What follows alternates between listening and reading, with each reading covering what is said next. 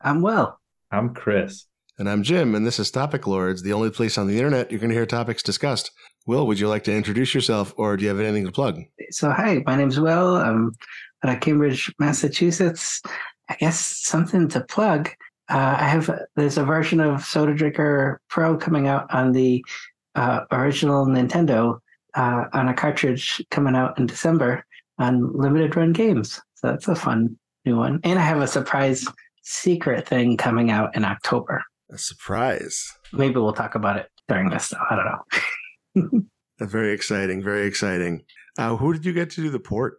Oh, uh, that was actually uh, a nice fellow named Nathan who just reached out to me on, uh, I think, LinkedIn. And he was like, hey, guess what?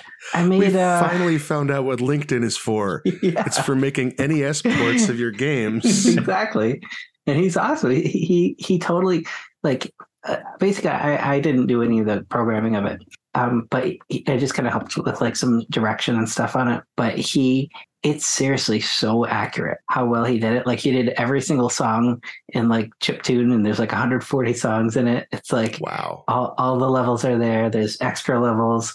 There's secrets. There's no full Vivian Clark experience in it, but there's things that uh, unlock a other thing that you might find someday, you know? Yeah, yeah, yeah. It unlocks a hatch in the cartridge that you you open it up, and there's a Nintendo DS game in there. exactly. wow. That's awesome. Yeah, it's fun, and but yeah, it was so nice. He just reached out out of the blue, and and I saw what he made. I'm like, you know, he should get this actually published. So wait, so he re- he did this port before reaching out to you? Yeah like he started it and and it was just like i think the first like 20 levels and then i was like you know let's let's release this like this is really good. And so limited run was up for doing it and which is an honor because they, they do really good stuff and then uh, uh, that was so cool and then yeah he he did a great job like i i think like people who like to play like the who who know the game inside and out, I think are going to enjoy this this version of it because it really really stays true to the uh, original. But there's also some little fun surprises. So very cool. Uh, and Chris, would you like to introduce yourself, or do you have anything to plug? Uh, yeah, my name's Chris. I'm a very novice player of Baldur's Gate 3. Um, and I would like to plug Baldur's Gate 2. I've never played it actually, but my partner has, and she's like, oh, it's really cool. Uh, I'd like to plug stretching because uh, I'm not very good at it, but it feels really good. Surprisingly so. Yeah. Yeah. So yeah. Would, would, it's not something you would expect. Like that's not intuitive that that would feel good, mm-hmm. but it does. Yeah. It, do, it doesn't really feel good like in the moment, but it definitely feels good after. And I've I think that uh, to improve my rock climbing skills, one of the many things that I should do is to to work on my flexibility, just to be able to make certain contortions slightly easier. Yeah, that makes sense. And basically, just get closer to the wall because that helps pretty much every time. Oh, that's always the trick. Like when I was rock climbing, I remember the hard part was not climbing. The hard part was not falling. Mm-hmm. It was like you you you do the lifting with your hands with your with your legs rather, mm-hmm.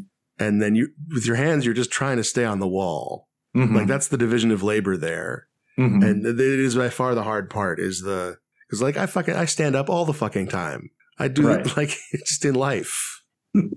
right. Yeah. I I find that part really interesting. Like especially I only gym climb, uh, so it's somebody has designed this this puzzle. Yeah. And I really enjoy the process of trying to figure out like okay where where do i move my hips and legs such that i am capable of holding on because it's like if it's slightly off it's completely impossible yep anyway that's not a topic i saw someone was it yesterday on on the internet i saw a video of someone wow but like um, the uh, uh, but it was someone climbing a rock wall without using their hands. What? And they were just using their legs. And I was like, it it was like like those like mountain goats that you see like that can go up the steep cliffs. It was incredible. So wow, that's very cool. Uh, Will, what is the thing that is in front of your chest? Is that like a keyboard? Oh yeah,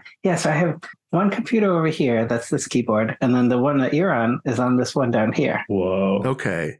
I thought about doing like a switch form, but it's like I don't know. It kind of feels like futuristic this way. And then sometimes I, I'll make the desk stand up. No, I mean it. It does. It looks futuristic in the sense of like the interfaces they show in movies that would immediately give you carpal tunnel, but but they look awesome on camera. yep, It's like a it's like an organ of keyboards. exactly. Oh yeah. yeah. Uh-huh. Yeah. and I have keyboards over here that which they Oh, wow. work kind of like stacked in a similar way. Uh, they they need to. I'm rearranging that whole area. Do you remember the the Phantom Lap board? That sounds familiar. I don't know.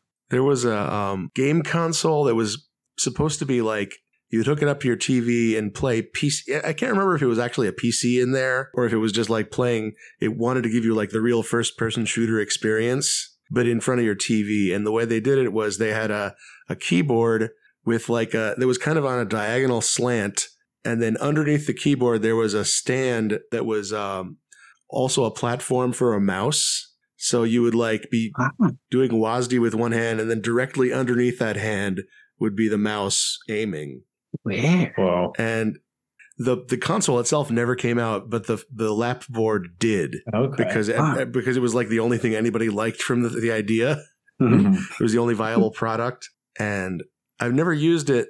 And like we've we've kind of gotten beyond the idea of like no, you should have a a mouse and keyboard for every every video game. We've kind of gotten past that Mhm. but it still is like an interesting thought. Like, what if you could mouse and keyboard on the couch? Yeah.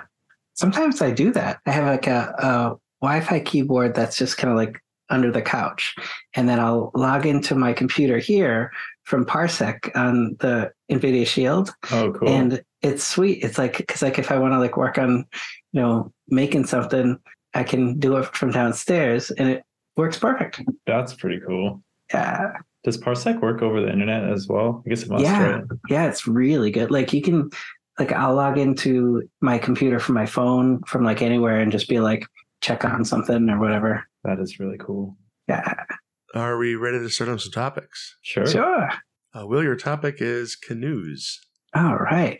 So should I just start talking about canoes or do you want some canoe questions? You you, you got to give it the got to give us the spiel. What's a canoe? All right. Well, this uh, little little family history. I grew up uh, in a canoe family, so we we had canoe and kayak stores, and we would sell and rent canoes and build canoes and repair them, and so it's a thing close to my heart. And I uh, uh, so a canoe is a boat that um, you know has a a hull. Sometimes it's fiberglass, aluminum, Kevlar, wood strip, canvas, all kinds and uh, um, you know you can paddle it on freshwater, uh, and you paddle a canoe. You don't you don't row it, but you could row it if you put oars in it. Is that the difference between paddling and rowing? Yeah. So oars, you know, you you do this Right. paddling. You hold it here and uh, do that.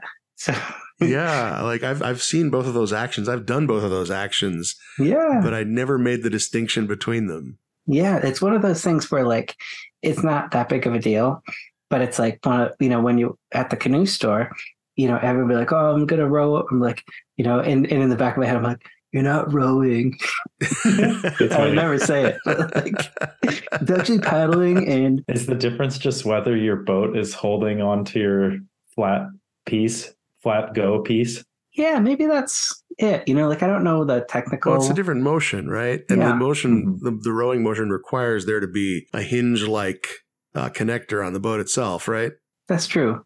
And like you know, rowing you use oars, which are shaped different than paddles. So Oh, Oh, okay. you know, which are for canoes. So and then there's you know all kinds of they got the bent shaft paddles, and there's like oh, these carbon fiber paddles that are like like not even close to a pound. They're so fast and Wow. you can there, there there's like back in the day i was racing canoes a lot and uh um you know we get these like 17 foot uh carbon fiber ones that are like 15 20 pounds for the whole boat to lift up they're so light and fast it's so cool What?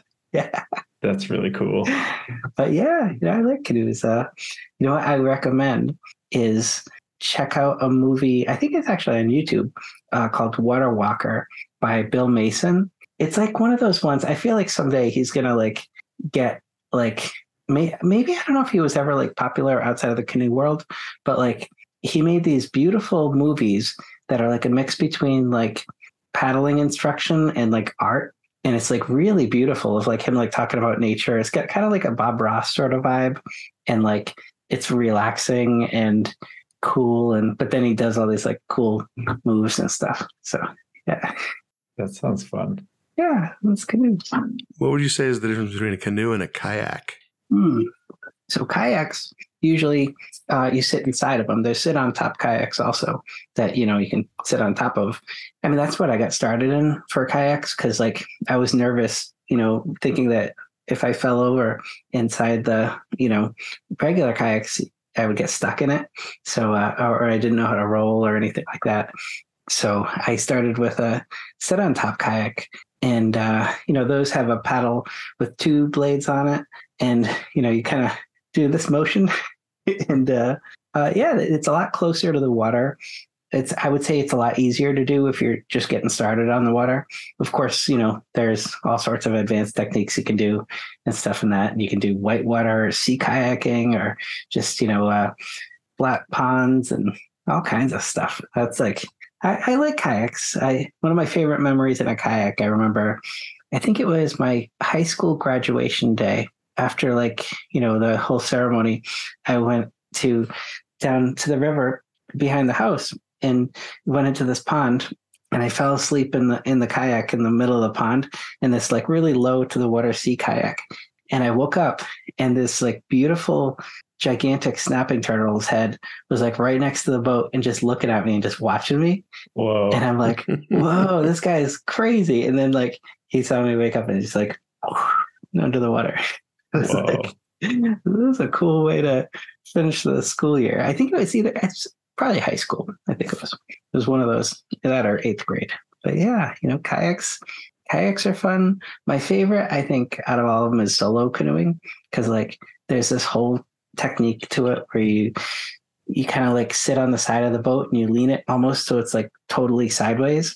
You do these like really fun paddling moves where you can like spin the boat around on like one stroke and like you know uh, uh and you're like right on the edge of flipping it but like when you do that you you can do some crazy you know maneuvers and things and it's just really fun sort of meditative experience I know that kayaks, like you can get a bigger one that has two people. Is there a smaller solo canoe? Yeah they do have solo canoes uh but usually i'll uh like a canoe i usually go in will be like uh um if you're paddling a regular one solo you just sit in the front or the bow and uh but you sit in the front backwards. Oh, and that's kind of like how, how they're balanced out. Or, or sometimes people like to sit on like the um the thwart in the the center but Mhm. like uh uh in in some of them actually have like a kneeling one that you're supposed to kind of like like rest your butt on and kneel too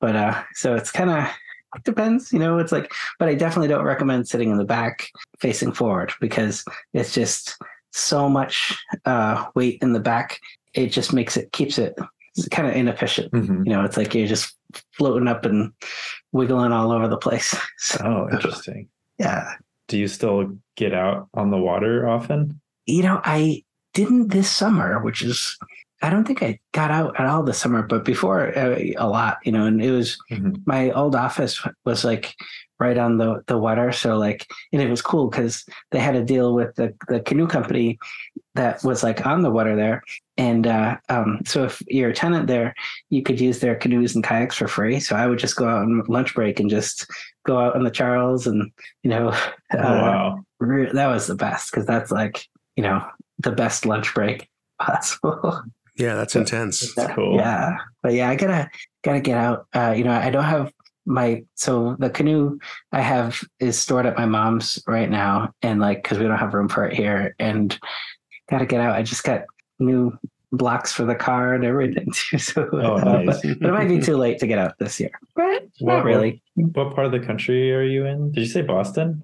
yeah i'm in uh, cambridge massachusetts Okay. Oh, cool. yeah so not too far the cold is coming. Yeah. I remember there was one one company that I interviewed for while I was in college Mhm. uh, that was right along the San Francisco Bay. So Mhm. they said that like a couple people would actually just canoe from their house, or no, Oh, yeah. I think they kayaked. Yeah. But I think the bay is fairly like not choppy most of the time. Well, yeah. yeah. Anyway, that was I- crazy. Is that where you are now? Or Mhm. yeah. This is like, uh, yeah, I, my my my house is right above the right up the hill from my office, so I just roll down the hill to get to the office. yeah. Uh, or like, I work in a ski cabin, and my work is at the bottom of the of the mountain. Mhm. yeah. That'd be awesome. Uh, last year, my partner organized like a canoe camping trip uh, just under Hoover Dam, Nice. and I was amazed by how much stuff you can put into a canoe, and it still Yeah. fits just Yeah. great. Yeah. Well, the way most canoes are made is you could your canoe could be completely filled with water and it'll still float. How is that even possible? Yeah, it, it, it it won't like float like above the water, but it'll Mhm. float. You know, it won't sink because they're usually made out of uh, like a multi-layer material that has uh, flotation inside it. So oh wow! it's uh, yeah, Kevlar ones usually have the flotation in, in the front and the back. Mhm. I work at a Lagrange point, and my office is at the bottom of the zip line. I went to visit the HubSpot office once. No, it was kayak office. It's like on the fourth floor. There's this giant slide that you go down, and and it takes you to like this arcade bar area in like the bottom of the building, and it has like all this. It was crazy. That uh, Wow. maybe like a ball pit or something. I, I forget, but the slide was nuts. Would a kayak float in a ball pit? That's a good question. We gotta get the the MythBusters on that one. I think that experiment legally has to be done at a company called Kayak, which Exactly. doesn't have anything to do with the kayak. That's like a travel company, right? Yeah, yeah, they're travel this company. I didn't even put two together because we're talking about kayaks, and uh, I, I didn't even. But I just thought about because of the slide. Yeah, they they're out of here. They're cool. Oh, that is cool. We used to do the Boston Unity Knights there for a little bit. That's that's why I was there. So that was, Oh, that's cool. yeah, which recently disbanded. Very recently, right? Like Yeah. days ago. Yeah, yeah, that That's was bummer. Bummer. I mean, you know, we'll still be doing stuff. It's just like Mhm. it's but but those were such a good you know such a nice i mean it still is a nice group of people Mhm. it's like They're just not a nice group of people together anymore. yeah i think they're just going to move it to the boston indies stuff there's one that they did this summer they did a couple like barbecues and it was so fun just like seeing everyone all like you know making games and hanging out Mhm. Yeah, I miss that. I miss like there was a period in my life, uh, probably like 2010 to 2014 or something like that, uh, when I was doing game jams all the time, yeah maybe one a month. oh Wow. yeah It, was- it's kind of like it just it was what led to me, you know, like having a job in games. Basically, yeah much, it was much more effective than sending out resumes. oh Mhm. totally those are so fun that's like yeah, kind of when I think of like a vacation, Mhm. to me, it's just like, and of course, I love like regular vacations, but like, I really love just like being totally like locked up in a room, just like, Yeah. like on a time limit. yeah, yeah, yeah. Well, part of it for me was the social aspect of it. Oh, yeah. that, that is something I, I miss a lot. Like it, it just hasn't happened for me since COVID. And it Yeah. really wasn't happening since basically since I met my wife. Mhm. Just Mhm. because like, oh, now I'm socially doing this instead. Yeah. But I no longer need it for my career anymore. Mhm. I just know enough people basically. yeah Uh, and so like it is it is one of those weird things where like if you want a job in a certain field, you probably have to go to a certain city and live there for a few years to network enough to get the job. And then you can move back Mhm. to wherever you were living before. Like fucking you gotta go to uh you gotta go to Boston or New York or LA or a Bay Area or like Toronto Mhm. uh to make to make games. But then like once you know enough people you can leave and you can just do remote work. Yep. Mhm. were, were you doing that uh, in order to get paying stuff, or were you doing that? Not at first. At first, I was just doing it because I was like having a great time. yeah. Mm. Yeah. Speaking of which, are you doing the zero hour game jam this year? No, I ha- well, I so I did that for five years in a row, Mhm. uh, and I loved it. And I did it in Flash back when Flash was still a thing. Mhm. Um, and I worked. I was really comfortable in Flash, and I did. I feel. I feel like I did five really worthy zero-hour games, Mhm. all worth playing for at least a minute. Then I was like, okay, I got to switch to Unity now because Flash is dead. And then like, I, I can't make something in zero hours in Unity. That's fair. Like, it's just it's so unwieldy. Mhm. And then like, okay, now now now like now I'm waking up at seven a.m. Mhm. every day because I have a kid. Mhm. So like that's all out the window. Right. Yeah. Yeah. Definitely more difficult doing game jams. Actually, the last one I tried to do, I had to leave like super early because my son was sick. So I was like, Oh. I had to go home and help. And I was like, you know, that's okay. But it was Mhm. like, but I would love to do. I, I guess you know, um, when we did the the Dread X collection, that was sort of a game jam. Like that was right at the beginning of COVID stuff. And so it was like extra scary, depressing. I mean, the whole thing's scary and depressing, but like that was like a maybe a couple months into it.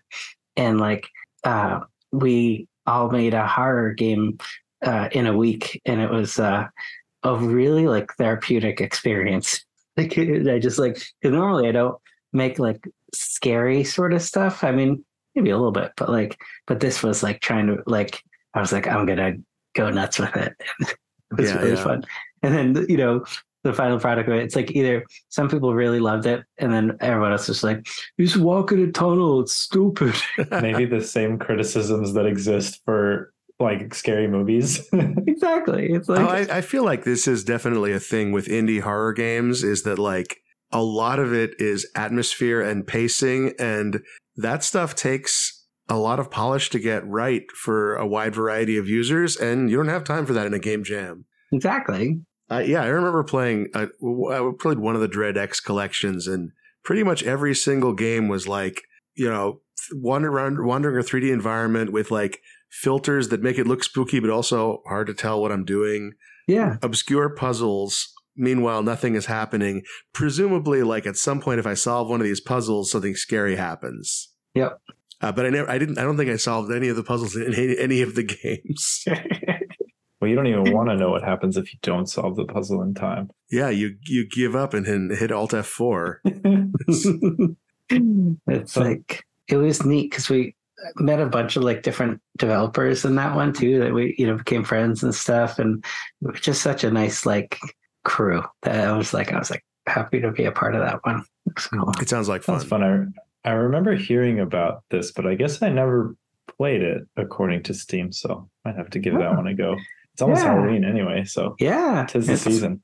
Exactly. If if you play the first one, so the game I made in it is called Rot, Rot Gut, Mhm. and it's based on a true story. Which in Providence, Rhode Island, there's an abandoned tunnel there that used to be a train tunnel, and I went to a uh, terrifying party down there once by myself. That like some dude just gave me an invitation to it on the street, and I'm like, oh, that sounds like a good idea. like I go to this like like down this scary hill and into this scary tunnel.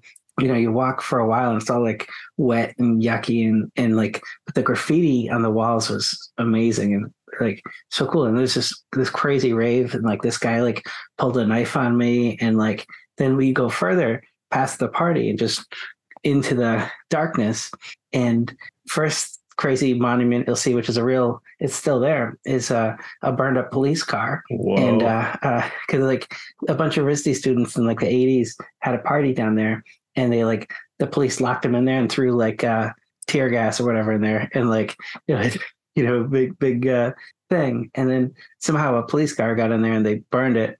And then but then you go really far down there and this is like super scary because it's like you can't see anything and you're just by yourself in this two mile tunnel.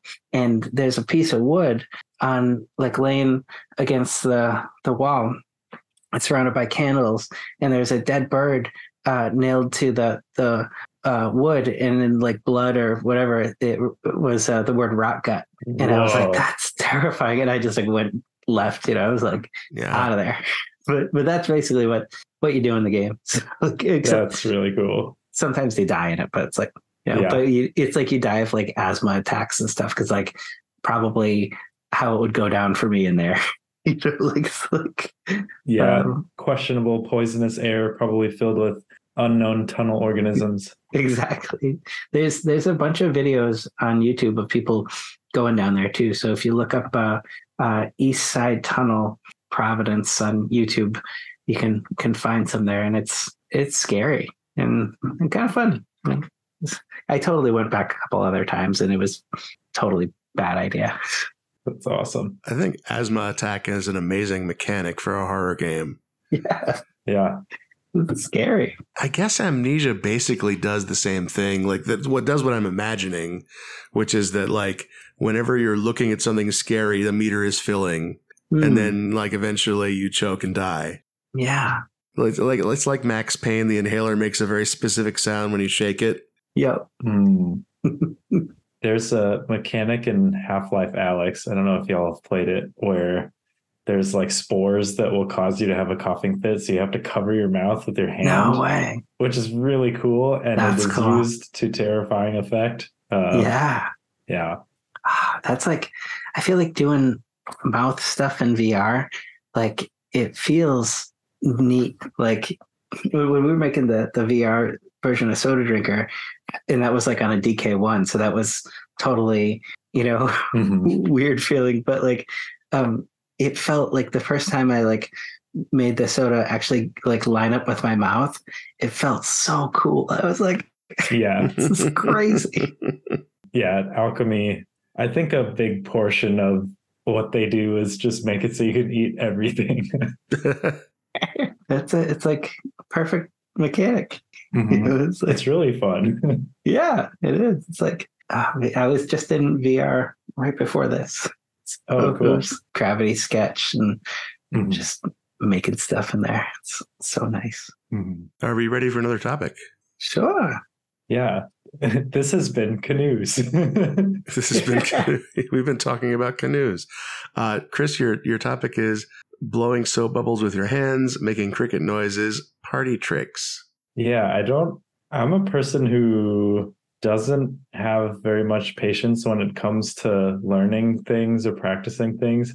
But the classification of things that I do really enjoy learning is is stuff like that. So I figured out when I was like six or seven that if you're washing your hands, you can kind of like move your thumb and forefinger into a circle and and get a like a film of soap over it and then blow a Oh. really huge bubble into your other hand like like a foot wide or something which is fun it's hard to get that to de- i haven't figured out how to detach that from my hands yet still working on that one uh 20 years later but um that's one uh the ferris bueller noise the water drop Yeah. that one's really fun. Just like I, I'm really attracted to learning things like that, and I'm also curious if if you guys have any. yeah, there's the one where you play a blade of grass like a reed instrument. Yep, that's a cool one. I remember people doing that in elementary school, but I, I don't know if I ever figured that one out. I don't actually do this at parties, but I do have a thing that I would class as an act like this. uh, and it it involves blowing air past my cheek. And this is like this is going to be this is much more interesting to watch than just to listen to. But but here it is. Oh, that's cool. Oh, that's cool. Whoa. Awesome. Another one of the funny jobs I've had over the years was in college. I, I worked as a, a professional magician and mentalist. And so, like, Whoa. that was so party tricks. Professional. exactly. I was just looking around. I'm like, I had like a deck of cards that show you something. Party. Magic tricks are different than party tricks, though. I mean, I've done magic at tons of parties before. Is it a maybe it becomes a party trick if you can do it with uh, materials available on hand? So, like any card trick, probably. Exactly. Like, like you could do like inhaler magic, like you know, like the inhaler is gone. Now it makes a different sound. That's cool. One that I learned in actually I don't know high school or college or something that I always forget and and have to relook up. But it's it's folding printer paper into hearts. That's Ooh, that's a fun one. that's cool. Oh, you know what's a good one? Uh, this is a party trick. The one where you you put a little bit of salt on on uh, the table and then you balance uh, salt shaker on its side. What?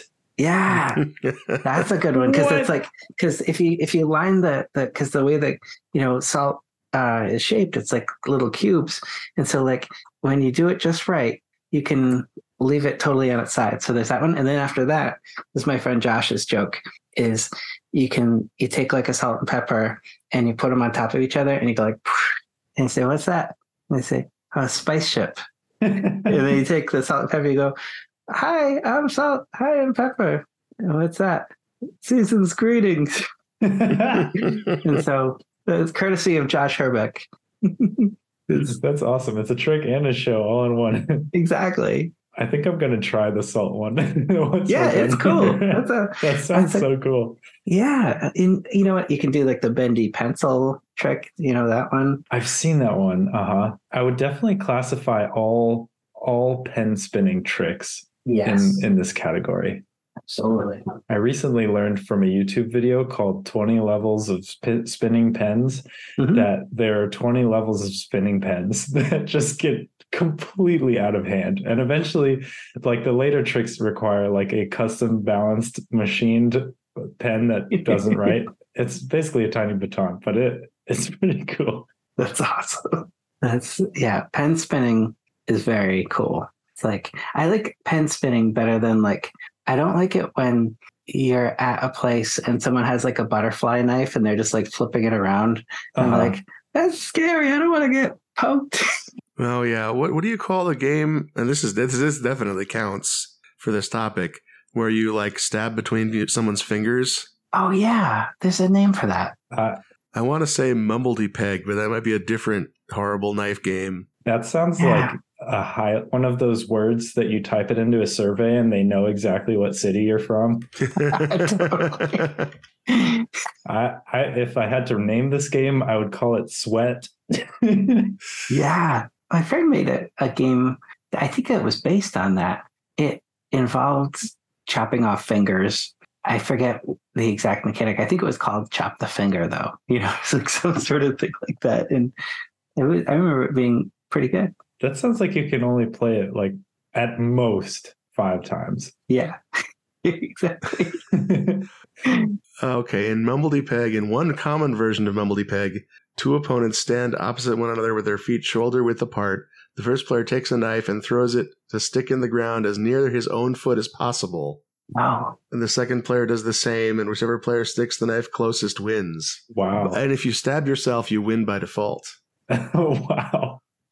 That's good. I'm glad that's a rule. It'd be pretty frustrating if you like get your toe and then your opponent has to like put it right in the middle. yeah. you got to split the arrow like Robin Hood. I remember maybe in like fourth grade, and anyone listening at home, don't do this because uh, Off to a good start. yeah, this is like I I really gotta remember, and I, I've been like really going back to being like, what age was I when I did this specific thing, and trying to figure out exactly when it was. But like, uh, uh, definitely in fourth grade, I was over friend's house, and he had a bow and arrow, and he was just shooting arrows in the air, and we would just run away from him. that sounds like I feel like I've done that in video games. yeah, oh totally. but never in real life. yeah. This is before you know you could do that, and like this was before even you know Doom and any of that stuff. Mhm.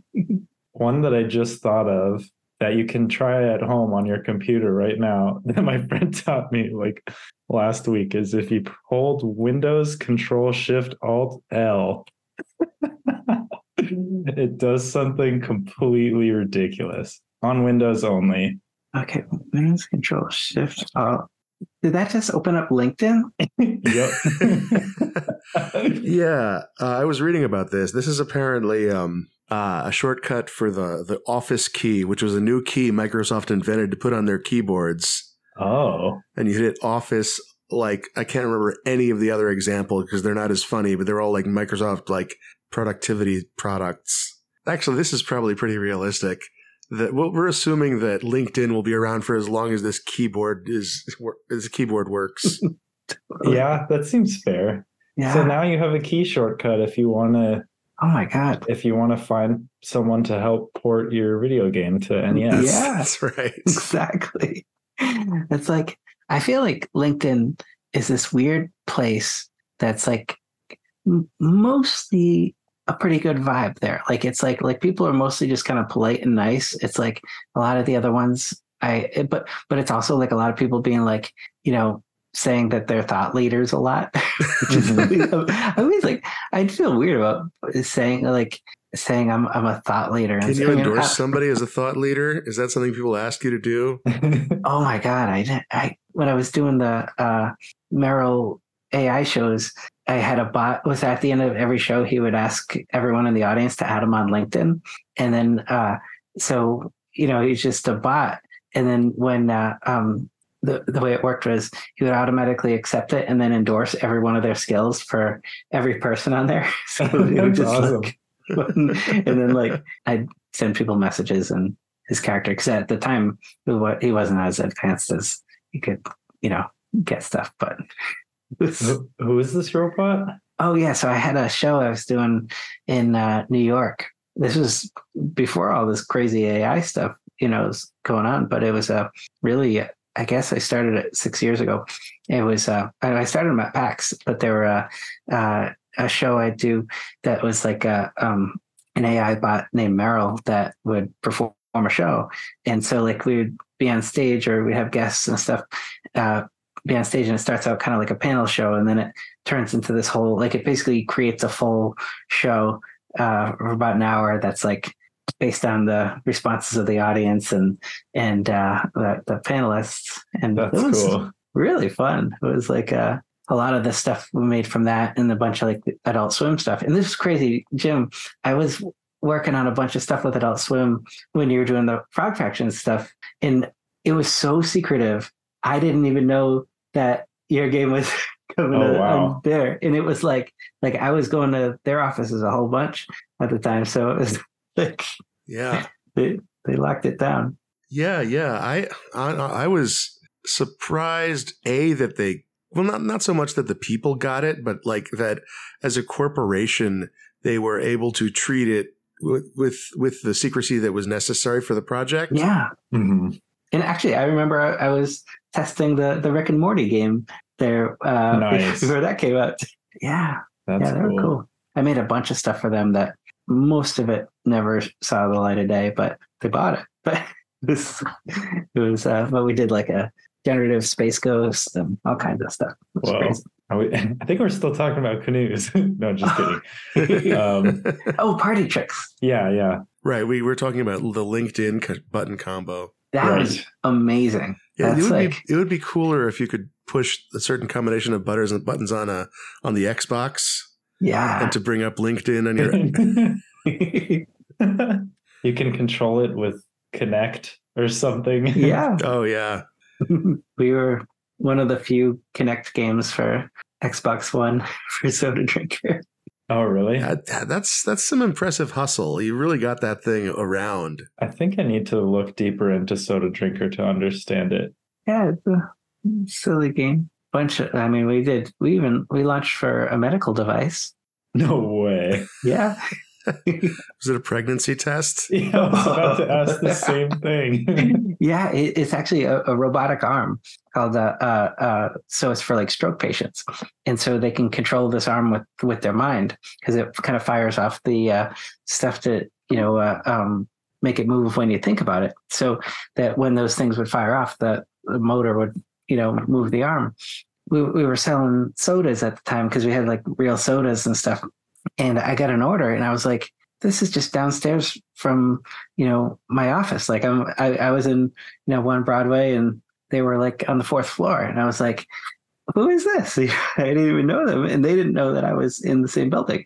And so I was just like, I went to grab a case of them, brought it down to, and then, you know, uh, uh, we got to talking and they were like, can we use your game to teach people how to use this tech? And I was like, yeah, of course. And so they uh, ported it to that and it worked. And it was, uh, that was cool. Yeah, that's, that Very is cool. cool. Yeah. Are we ready for another topic? Sure. Sure. Uh, my topic is Nissan.com. Clicking on it now. I'm sorry, what? It went to a parked. This is new. This is different. I'm pretty sure I checked out Nissan. Oh, th- all right. I'm going to archive.org. I'm pretty sure I, this was like when I put this in the bucket, which admittedly was a couple of months ago. I think it was actually the original thing. Huh. Oh, weird. Nissan.gov. Nope. Edu. All right. Nope. Well, all right. I went back to 2005 on archive.org. I'm going to send you a, I'm going to paste that Okay. because that was like when I, how I originally discovered this thing.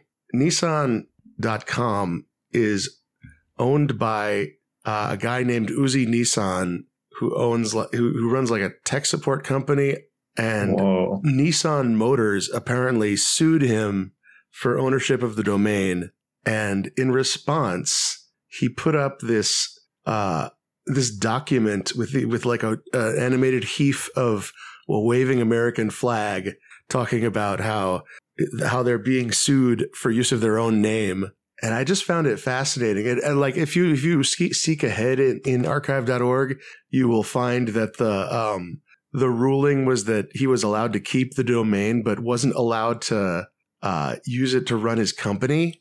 That's so weird. And so, like, instead, he used it to um, complain about the lawsuit. Wow. Wow, yeah. Flipping through this is amazing. How did you find out about this? I, I, I think probably what happened is that somebody I knew was trying to find out about Nissan cars. And then they were like, hey, check this out. Wow. I wonder if uh, these additional hearings ever happened. Oh, later on, it becomes it can Nissan Motors lawsuit against us. It can happen to you or someone you know. Insurance rates as low as $39 a month. That's pretty low. And like the web design never gets past like 1998, uh, even as you go up to like the late 2010s. Yeah. wow. which I'm I'm d- totally down with. I think that's fine. Although, like, obviously, you want a, a mobile version as well. It's still even in yeah, December of last year is still uh there must be news about this. Nissan.com news. Okay, I don't I don't have to do this Googling. Oh yeah, okay. There's a This is 2020 story about it. when I looked at it. I remember this now. When I looked at it, when I put it in the bucket, it was an ad for Fader, F A I D R, which is like AI driven radio. Whoa. I, I'm I'm just trying to figure this out from like the one sentence summary. It seems like it uses AI to set the radio station for you. Hmm. Yeah. Uh, I'm seeing a story that says the person who made this page passed away a few years ago from COVID, and s- the estate of them claims that somebody stole the domain and like pointed it at something else. Oh, that seems extremely plausible. This story is June 28th of this year. Wow. In the stolen domains lawsuit, the company says that Uzi Nissan spent over $3 million fighting Nissan in an eight year battle that began in 1999. Holy cow. I'm trying to picture in my head like this, uh, like this conceptual rabbit hole, just like in the, there's this little like Easter egg in the real world. Well, I guess it's not in the real world, but it's in real life. right. Yeah. Wow. I wonder. I mean, it it sounds like it's a developing story. Like maybe we should, maybe you should set a reminder for six months. So 24 episodes from now. Yeah, we all we all reconvene on this show to discuss what happened to Nissan. Mhm. You, know, when you find a page, you're like, it, it feels like like a artifact of like earlier time, and they just kind of haven't touched it. And like, uh, there was Yeah. one uh, that I never told anyone about because I just didn't like if it if it got out on the internet, like I feel like it would be like too shocking for her or something. But it, so Sylvester Stallone's mom has a, a website, and and I think she passed away uh, a couple of years ago. So that's the only reason I'm talking about it. Mhm. It had the best like like and it's probably maybe it's still up, but like if you actually look on the Wayback Machine on that, it it had like the best auto playing music in the background that like would open up like a Windows media player like inside an iframe and like it was so awesome and and it was uh for a thing she did called rumpology which was like you would put your butt on like henna ink and then un- stamp it onto like a piece of paper and then mail it to her and then she would give you like a reading like kind of like a tarot reading or whatever That's so cool. Oh, that's really interesting. yeah and it was like i like oh, oh, it looks like the website maybe he's gone i feel like the search results in general have been weird lately I found one called JacquelineStallone.com. Yep, that's the one. Oh, there it is. Yeah, yeah. This is uh if you look at the Wayback Machine version of it, Uh-huh. it's it's like awesome. Yeah, my favorite is when you look at a web page and it looks like it's from like 1997, but then you open it up on your, on your phone, it has like good reflow Yep. and like so they so they like they rebuilt this page for the modern internet with different Yeah. screen aspect ratios. They just didn't update the design. Exactly. I'm looking at the uh Jacqueline Stallone archive from October 2012. It's pretty sweet. Whoa, whoa. October was lit. Yeah. I wonder I wonder why. Maybe the robot got hungry. Whoa, this looks incredibly 90s-er than the current one. Oh yeah. Shining stars in the back, all the different uh astrological signs on the bottom. Yeah. Rumpology still in there, still featured. You know what? The reason I learned about this actually, and I, I think about it, someone was working with her, and they were at, they asked me to make an app for them. Uh, it was basically kind of like a, a virtual tarot deck thing, or or something like that. I forget, but I didn't end up doing it. I was just I was like scared to make an app by myself because like just have to update it forever after that. Uh, yeah, that is the problem. yeah. Yeah, or you just let it be uh, temporary. Like this, you release the app into the world, and then if it, like soon it dies. Yeah. But it was beautiful while it lived, like us. That's true. That's a nice way to think of apps. Yeah, my favorite apps are buffalo chicken wings, boneless spare ribs. um, I want the the first thing that would go out from an app like that would probably be the API call that you use to get your uh, like truly random like radioactivity data to to run the the card reading from. Yeah, and they were really nice and stuff. I was just like, that one's gonna be a whole lot of work, and I'd rather just make video games myself. so I feel that way when it's time to wash dishes. Yeah. Are we ready for another topic? sure. yeah. For this topic, we're going to be reading this poem by Mary Oliver called "Nothing Is Too Small Not to Be Wondered About." Who would you like? Who would you like to read this poem? Nose goes. I put my finger on my nose. Oh man, we could actually now, unlike all the other times you've made that joke on this podcast, we can actually see each other's faces now. Yeah. So it's less funny, but Well, I had to explain that I put my finger on my nose so that the listeners know I was the first to do it. yeah, yeah, I, I still haven't. So I guess I'm doing it. You can cry first, Jim. Oh, the cricket doesn't wonder if there's a heaven, or if there is, if there's room for him.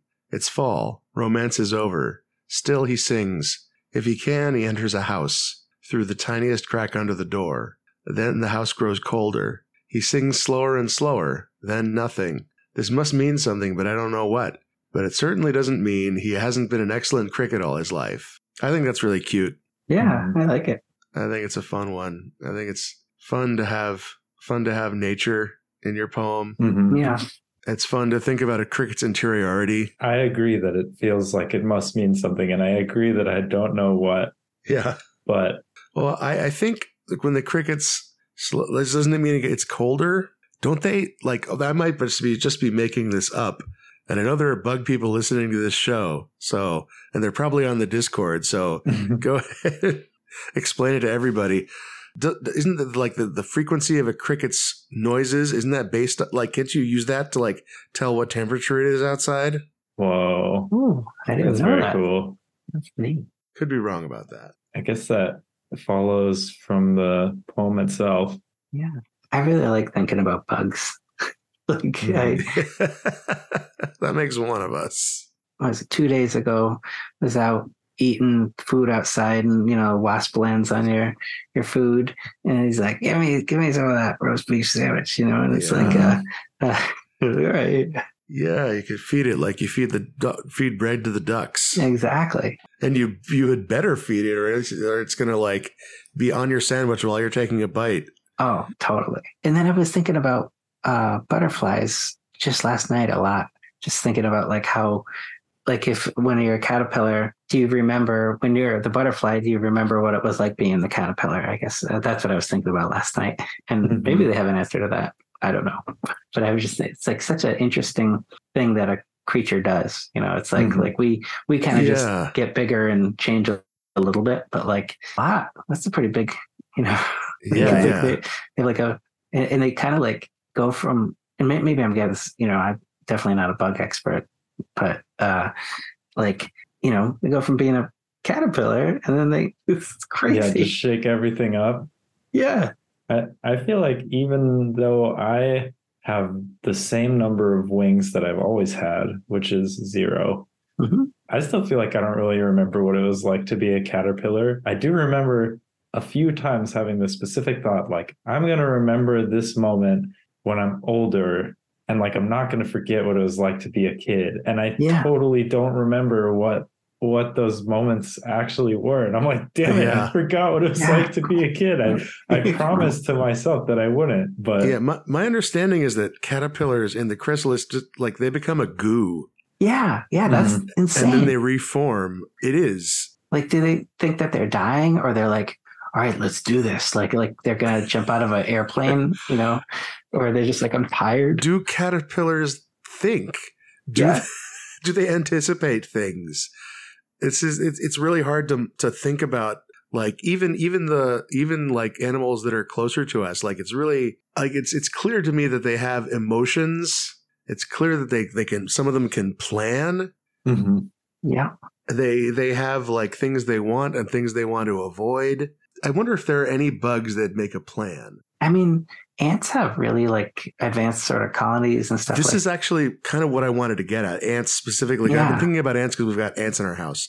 Yeah, Oh no. ants have a pretty sophisticated like hive mind ish thing that's all done with with like physical space and pheromones. Yeah, Mm. presume they're following the smell of food. And when they actually find it they will like retrace their steps and follow and like leave strong pheromones meaning like you should go here this is where to go and i could be wrong but i'm pretty sure they also leave like i've been here a while and there's nothing here pheromones like Whoa. I gave up. I'm pretty sure. Like just looking at their their like because because we have cat food. Like we made moats around the cat food Mm-hmm. uh-huh. so that the ants can't get to it. And we saw like ants near it, and they were like checking it out because like oh it smells like food over here. And the next day we didn't do anything about it, and then because there were no you know there wasn't actually any way to get for them to get there, and so they and the next day they were gone. Huh. Hmm. Hmm. And I feel like they wouldn't just give up unless they had some sort of Been there and done that. yeah hmm like the the behavior of an ant is pretty simple but the behavior of the ant colony is fairly sophisticated leaving a map of the of the physical s- space in the space. Yeah, like doing pathfinding. It's really neat. But the i was going to bring that up in the context of a cal- caterpillar turning into a you know a moth or a butterfly hmm and retaining memories. Yeah, I only have an intuition here. I don't have any knowledge of the science, but it seems totally plausible to me that like some form of caterpillar memory could just be encoded in this in the world. Yeah. And I guess that's just what memories are. They're encoded in like the physical neurons of our brains, but like in the liquid somehow. I don't know. yeah, hmm It's yeah. cool. It really is. Okay. I, g- I- you're right. Bugs are cool. Bugs are cool. I still don't like thinking about them though. Yeah, Would you feel differently if there weren't ants in your house currently? You know, the ants are actually, thankfully, one of the bugs that bother me the least. Okay. It's because they're so small, I can't see any details. That's funny. Yeah, that makes sense. When I lived in Princeton, there were ants that were like half an inch long. They were huge fuckers. Jeez. yeah, Like and and like bulb with bulbous like like all three segments were like I want to say they were like the size of a pea. That's probably a little big for what Mhm. Like probably in my memory they're the size of a pea. They were like sizable, and I did not like those ants. Ah, No, I feel like at least living in California, one thing that my southern mom has said to me a million times, like as far as the bug lottery goes, like much of California is is pretty good because it's kind of too dry for a lot of bugs to be around and like we don't have fire ants. But I, I don't know. I've been pretty pro bug since I played Animal Crossing. Like we, we just don't see that. Like there aren't that many mosquitoes. Like yeah. for some reason, California only supports a few mosquitoes instead of millions. I was gonna say there mostly aren't scorpions, except maybe in like the some of the desert areas. Mm-hmm. Like there's fewer there's fewer scorpions than I would expect. Right. What does that mean? that's another creature that's like totally its own sort of weird thing. You know, like it's like like let's make a scary looking thing. uh-huh. give, give it that pointy tail and the claws. It's like a super scary lobster. You know? Yeah. If you were given the spore creature creator and you Yeah. wanted to create something very sharp, Yeah. how would you do it? yeah.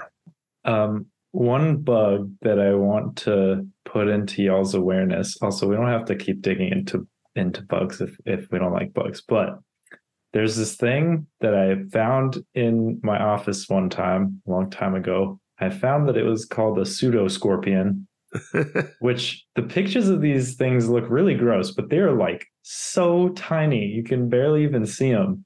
I don't think they do anything. They I don't they just like hang out on old stuff sometimes, but I don't know. For some reason, ever since I learned that there's such a thing as a pseudoscorpion, which is like this little tiny guy that has little pinchers, but like it doesn't pinch you; they're too small. Uh, and Oh wow. yeah, some I don't know. Some they'll then they'll just like be in random places very occasionally, and I feel like I found some some very Animal Crossing like oh I found this the Yeah. thing that I was looking for. Little guys. Yeah, that's cool. All these videos look really freaking gross, but in real life they're so small. They, like you said, Jim, there's not that much detail, so they're not that gross. Oh, like I clicked on the the images portion of Google. I'm just gonna paste this image. It's it's a picture of a pseudo scorpion like on somebody's fingernail, and it's like very tiny. Should I put should I put this in our chat history? oh, that is very small. Well, I pasted. it. I hope. Oh, I can see it. Yeah, yeah. So the the one that I initially saw was about that big. That's crazy. Yeah, it look, kind of looks like it like a tick.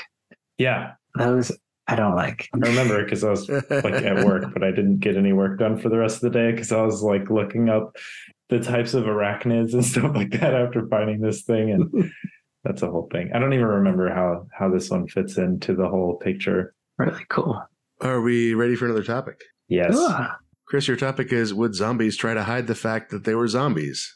I think this was the shower thought. Like, if it's like, is it in a zombie's best interest to just kind of cover up with some, you know, nice clothes and just when you're in biting reach, getcha? Oh, well, I I think part of the nature of a zombie is that it's dumb. Mm-hmm. If, if it was a, like a smart zombie, it would just be like, oh, here's a world full of serial killers. Yeah, true. it's just they're lying in wait for you. They'll pretend to be pretend to be regular humans.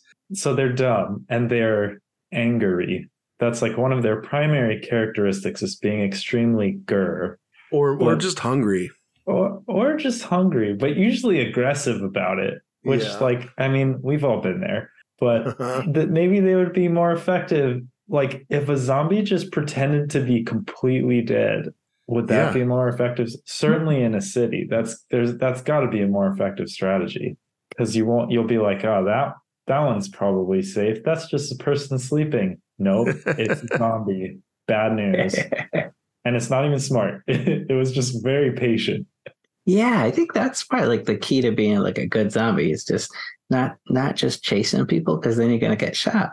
But if you just hide and wait for a person, then you eat them. Yeah, yeah. I I don't know, and and I don't know what the um, what the minimum intelligence level of the zombie is for them to start making these kind of decisions.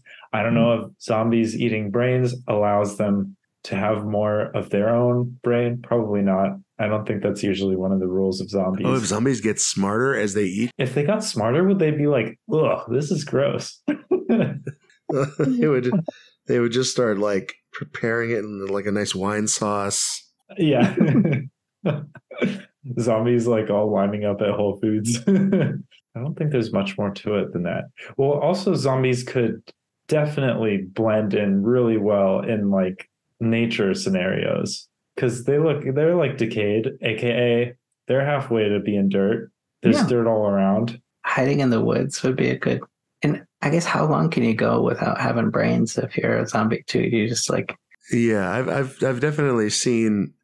Well, actually, like come to think of it, most uh most z- like zombie fiction doesn't address address this at all. hmm, But the ones that I have seen address it do do it in the way that's scary, which is that they kind of go into a coma and can Mhm. lay just be be oh I don't know how to pronounce this word quiescent. Mm. Is that it? Mhm. Uh, indefinitely Mhm. until like they get woken up by you know here's a dude walking by with a with a nice tasty looking scalp. I- but only the scalp. These are these are choosy zombies. Oh yeah, the, if the zombie like you don't you can't see the brain or smell it, so the zombie has to be attracted to the scalp, yeah, true. Evolutionarily speaking. right? Like that, that's why one of the most effective defenses against zombies is to remove your scalp and just have an open brain there, so the zombies are like, what what even is this? What is that? Yeah. Even like a window, a window, you know, it gives you the protection you need. Oh yeah. yeah. You might you have to be careful of sunburn, so you still have to like sunscreen the top of it. You have, or, or you just paint a brain on your helmet.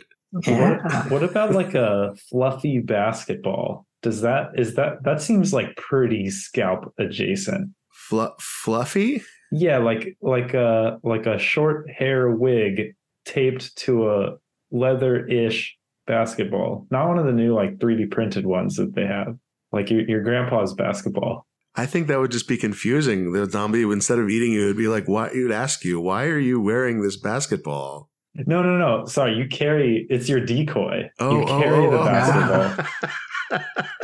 I thought we were still talking about hats. I mean, maybe that would work too, like an extra layer of scalp. Like how lizards can lose their tail. You can Yeah. you can lose your defense scalp.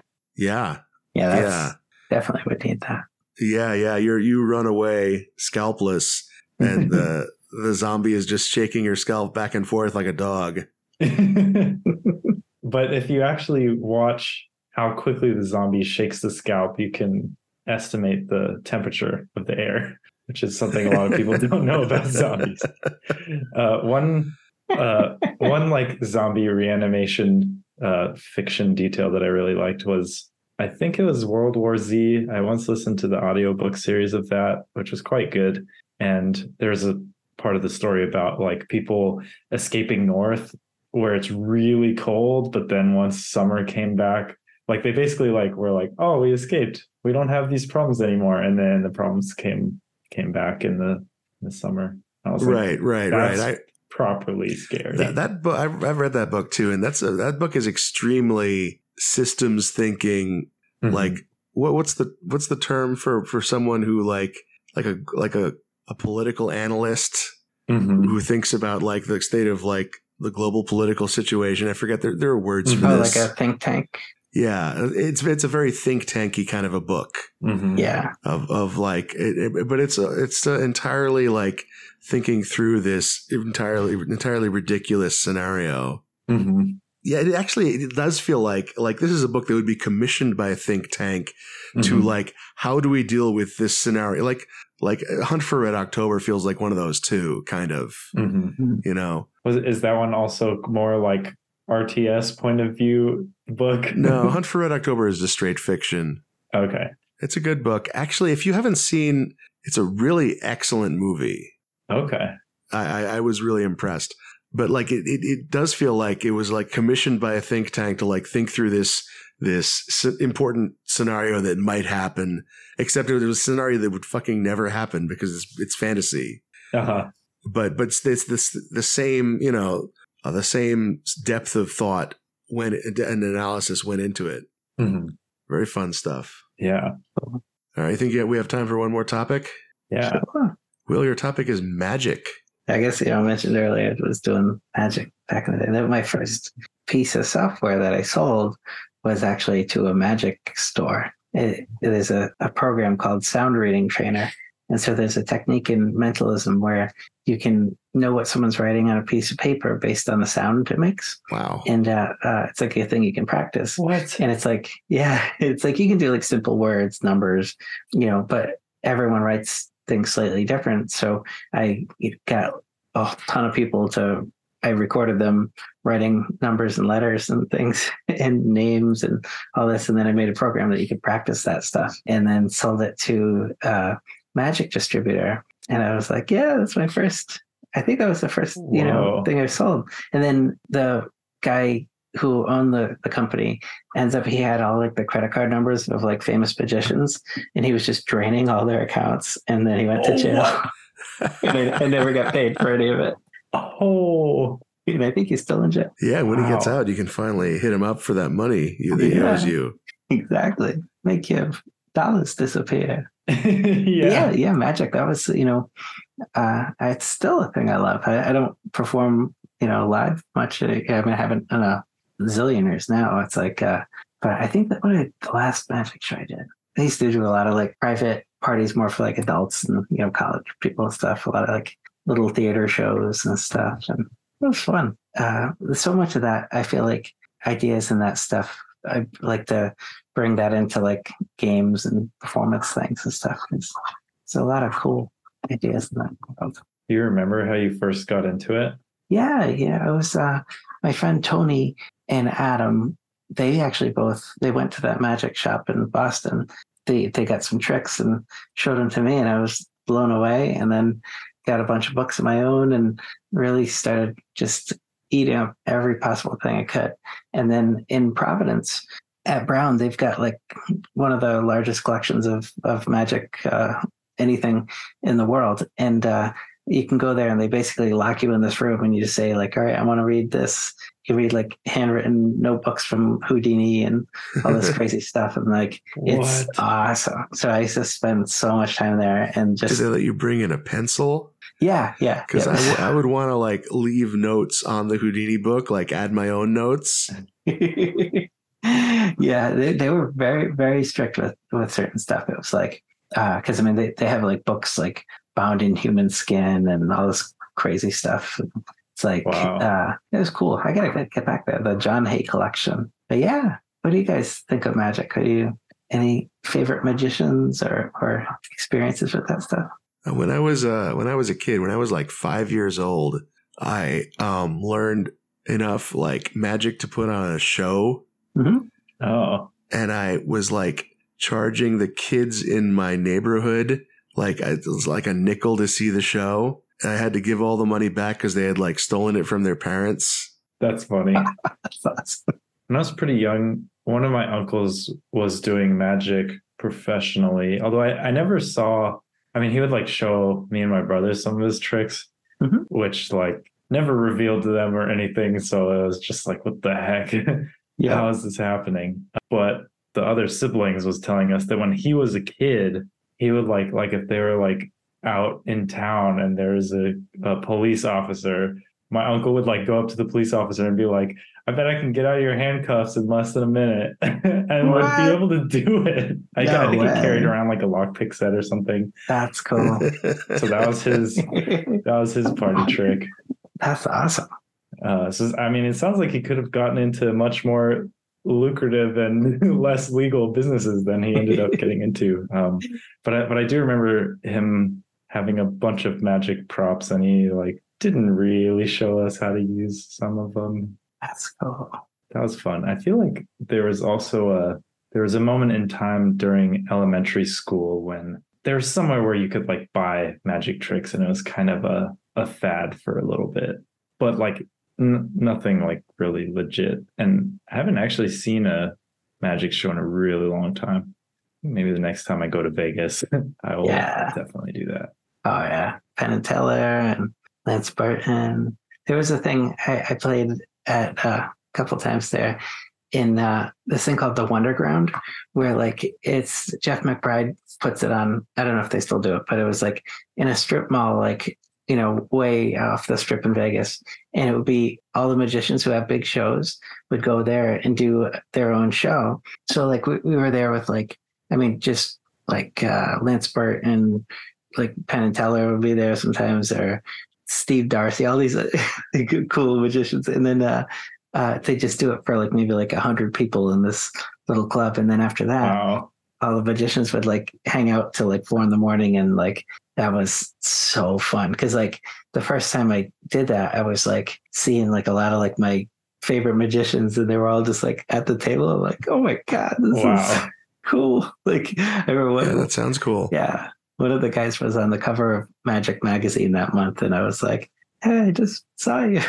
Was like but that was fun. And then we did one at uh there was uh the casino that oj got arrested at palace station i think. And uh that was fun because it was like because we were playing at the show the casino was like really strict like they wouldn't allow us to play any any card games in the actual casino because they were like if you're in the magic people you're not allowed to you know do weird card stuff that you might do That's really funny. yeah, that stuff is fun. There's a guy I recommended anyone see. He's Tommy Wonder. Uh, it's like the corniest sounding magic-y, you know, I think Mhm. there's a character in Arrested Development called that too. Uh, but he was so good. He was like very cool, nice vibe about him. Mhm. There's a he, he died years ago, but there's a bunch of videos on YouTube. If it's one of the not super famous, but really good Tommy Won- Wonder. Okay. Yeah. Writing that one down. Yeah. I, the the last magic show I saw was uh, Derren Brown on Broadway. And that was like maybe a couple months before COVID took off. And I was like so thankful I get to see it. Like, and actually, that was the last day. The next day was the last show I did in New York uh, for the, the show we're doing there. So, Whoa. yeah. It's- And then we did PAX like a couple weeks after that. But then, like two or three days after that, that was, you know, everything shut down. I was talking to a friend of mine, uh, Chris Cornell, who has gotten really into sleight of hand, like card tricks. Mhm. Uh, and he was saying that like the all the magic discourse on the internet is extremely secretive. Hmm. Like in order to get on magic forums, you need to like send the administrator like a photo of your bookshelf. Yeah. Um, and he he linked me to like video reviews on YouTube of like a product that was like reviewing the product without ever actually showing it or saying what it is, Yeah. or what it does or what it's for. Yeah. It was very like watching this review was very strange. I'm What- pretty sure it was for like a a false thumb of some kind. Yep.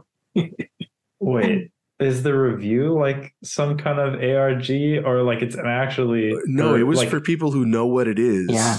Oh wow. It's like- okay, that's pretty cool. It's like in like you ever see the the Penn and Teller Fool show where they like so there's like you know they have magicians try and do a magic trick and see if Penn and Teller can uh, you know think Mhm. uh, get it, but like when they describe it to tell to say whether or not they you know know how they did it, they do it in kind of like a code that only magicians would know what they're actually saying and it's really cool like watching it from that perspective because like they never reveal how they did it to the actual audience but they can communicate it to the magician through you know kind of like hints around words that you know or, or the name of the move or whatever so it's cool Mhm. Might be too big of a question for right Mhm. now, but like, how has your interest in magic changed? How you like you mentioned that you you kind of put some of that feeling into your game. So like, how do you do that? yeah I, I think it's like you know with magic or anything it's it's like more about direction than like you know misdirection with stuff so it's like like or it's not about tricking people you know it's about like showing them something in a way that is surprising and interesting and uh Mhm. you know hopefully they feel something whatever the goal was for making the thing so um yeah like i think about it like that like you know there's a lot of like little setups of, of things that I'm like psychologically trying to lead someone towards one way where like and that, that's something we do in magic all the time is like like say I start a show with just like you know you put the deck on the table and you say to someone like oh think of any number between or any card on the deck and then I know what like the first like you know bunch of cards I, I know where a bunch of cards are in the deck so like if they happen to say the one on the top have like actual real magic that just happened. But if not, I got like other things I can. And those are some of my favorite pieces where it's like ever there's possibilities for like actual real as magicy magic as I can get. Yeah. And like uh um and then if it doesn't happen, the audience never knew. Mhm. And uh, you know, and so like trying to do, think about things like that, games like, you know, there's there's things in in there that like probably no one will ever find.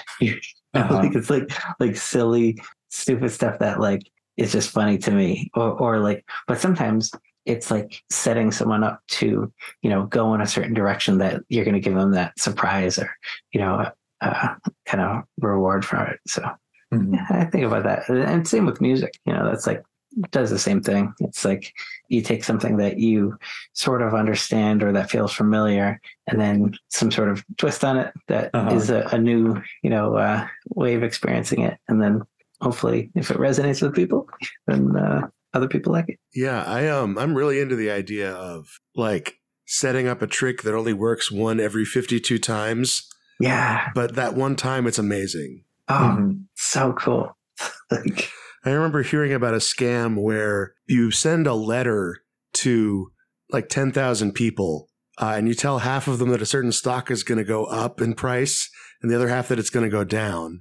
And then to the people who you were wrong, you don't send them any more letters, but the people for, for whom you were right, you send a, half of them a letter saying the stock is going to go up and then half of them a letter saying the stock is going to go down. Whoa. that's totally a, a move. And you repeat this until there's one person who thinks you're a god and will follow you anywhere. that's like uh, that's actually a huge amount of how like stage hypnosis works.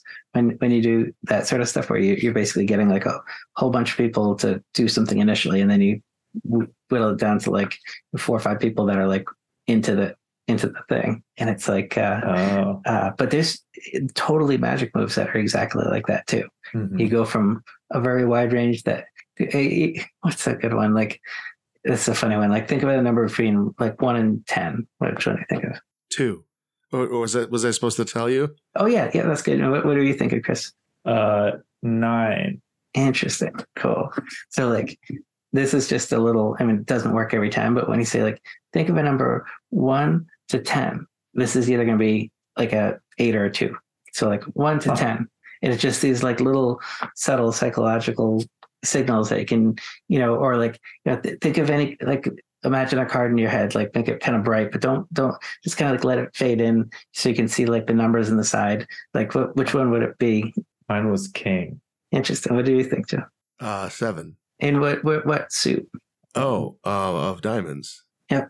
Mine was red. I think it was also diamonds. So that part worked at least. So what I said was, is like you know, make it bright in your head. So the language of bright, uh, you know, makes it more likely to be a red card. And then I went like this. Uh, so wow. and, and I went, I went, so so you know, just I want you to imagine a card like this. So you can see it right here, and you can see the numbers in the bottom. So from there, it you know makes it likely to eliminate the uh, a face card. And also, I drew a three, and I went, you know, see the numbers, see it right down the middle, one, two, three. So usually people take pick the three of diamonds from that. So like, so what you can do is get, you know, if you do that to enough Yeah, I people, was I was looking away from the camera when you asked. So yeah, that- that'll make a difference. but but yeah, there's tons of stuff like that, and like, you know, that those sort of things that I love to work into games. That's so crazy. Whoa. I've been bamboozled right now. I didn't think it was possible. Is this your card? no, this is my hand. It's the five of hands. Holy. How did you know? Uh, and, and that's all the time we have for topic lords. Uh, Will, if this is something that you want, where can people find you on the internet? Oh, let's see. I'm on uh, sodadrinkerpro.com or or on Twitter at sodadrinkerpro. And I'm on the Bluesky one. I don't know what to do with it on there. So if anyone's on there, say hi because I don't. I, I want to. Twitter's been bumming me out. So So- but yeah, hope to see everyone around. Thank you so much for having me. It's so nice being here. And Chris, if this is something that you want, where can people find you on the internet? Sure. Uh, I'm on Twitter at mr chris l hall. Um, I rarely post. Good for you. You should never post. I'm, I'm heading. I'm hurtling in that direction. Yeah. Well, as, asymptotically, I guess. yeah. Yeah. That's not really hurtling, is it? No, it was the last time I posted. Like the next day, I was really heading You had, downhill. that, you had a hangover. Uh huh. Thanks so much for being on.